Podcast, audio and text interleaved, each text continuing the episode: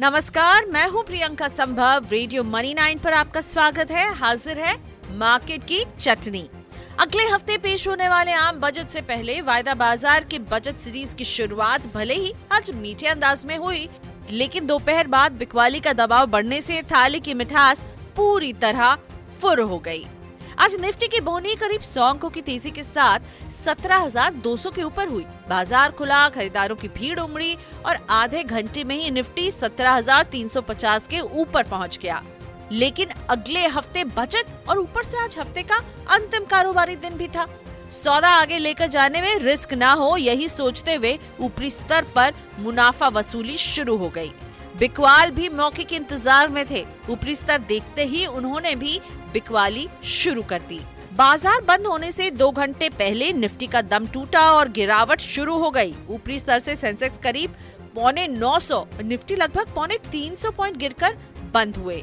कुल मिलाकर शेयर बाज़ार में आज का दिन भी मंदड़ियों के नाम रहा। निफ्टी 17,100 से थोड़ा ऊपर और सेंसेक्स सत्तावन पर बंद हुआ। बाज़ार को गिराने में आज banking financial auto capital good और कंज्यूमर ड्यूरेबल शेयरों का सबसे ज़्यादा योगदान रहा। वहीं IT, health care pharma media realty तेल gas FMCG infra energy metal शेयरों ने बाज़ार को सहारा दिया। हालाँकि निफ्टी और सेंसेक्स में नरमी के बावजूद आज मिड कैप तथा स्मॉल कैप इंडेक्स में मजबूती दिखी।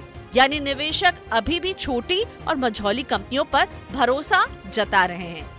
अच्छे नतीजों के दम पर आज Route Mobile, Deepak Fertiliser LIC Housing Indus Tower Coforge Nippon Life IIFL Finance Dalmia Bharat के शेयरों में दम दिखा तो खराब नतीजों के चलते Chambal Fertiliser Control Print RBL Bank Home First Finance Dollar Industries Map My India, Mahindra Logistic, Motilal Oswal जैसे शेयरों की पिटाई हुई। आज से एफएनओ सेगमेंट में शामिल होने से एबीबी इंडिया और इंटेलेक्ट डिज़ाइन में जमकर खरीदारी देखने को मिली।